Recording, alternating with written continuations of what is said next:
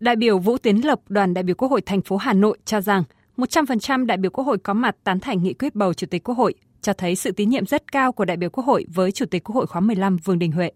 Chủ tịch Quốc hội thì là cái người mà trưởng thành trong cái lĩnh vực kinh tế, đã trải qua nhiều cương vị khác nhau, đã có nhiều năm lãnh đạo ở cấp địa phương, cho nên tôi nghĩ là với cái ờ, sự hội tụ của những cái năng lực như vậy trên nhiều lĩnh vực và với cái nền tảng rất là quan trọng là cái nền tảng những kiến thức về kinh tế sâu rộng thì ờ, sẽ tiếp tục thực hiện thành công cái vai trò dẫn dắt quốc hội trong một cái bối cảnh mà tôi nghĩ là cần phải có nhiều những cái quyết sách ờ, sáng tạo ờ, đổi mới để hướng tới cái sự phát triển bền vững. Với quá trình công tác qua nhiều vị trí được đào tạo bài bản, Chủ tịch Quốc hội Vương Đình Huệ đã có những đóng góp to lớn cho Đảng, Nhà nước và nhân dân ở mỗi trọng trách được giao phó. Đại biểu Ngô Đông Hải, đoàn đại biểu Quốc hội tỉnh Thái Bình cho rằng, mỗi đại biểu Quốc hội khóa 15 sẽ càng nhận thấy rõ trọng trách của mình để cùng với lãnh đạo Quốc hội, tập thể Quốc hội đạt được những thành công trong nhiệm kỳ mới.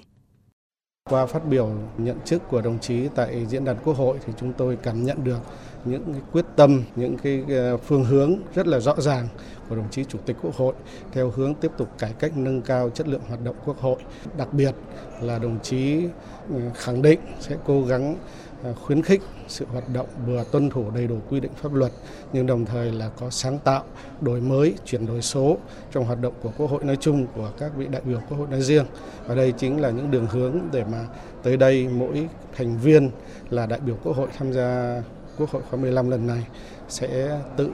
thấy được trách nhiệm của mình để đóng góp chung vào cái thành công chung của Quốc hội.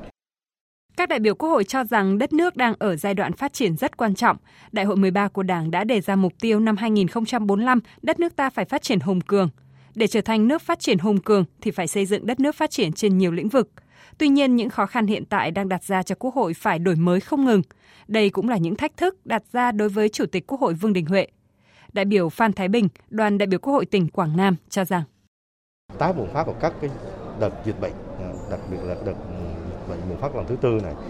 đó cũng là một cái thách thức rất lớn cho một cái nhiệm kỳ Quốc hội khóa 15 cũng như cái vai trò của đồng chí Tăng Chủ tịch Quốc hội. À, tuy nhiên thì tôi rất là tin tưởng và với cái truyền thống của Quốc hội với sự nỗ lực và quyết tâm rất lớn, đoàn kết thống nhất của cả hệ thống chính trị, sự đồng lòng ủng hộ của nhân dân cả nước cùng với sự à, quyết tâm mà trong cái bài phát biểu nhậm chức của đồng chí Tăng Chủ tịch Quốc hội khóa 15 trước ờ, ờ, Quốc hội và đồng bào cử tri cả nước ờ, hôm nay, thì chắc chắn những thách thức khó khăn đó trong thời gian tới sẽ được khắc phục và vượt qua để đảm bảo đưa đất nước ta tiếp tục phát triển trong thế giai đoạn mới.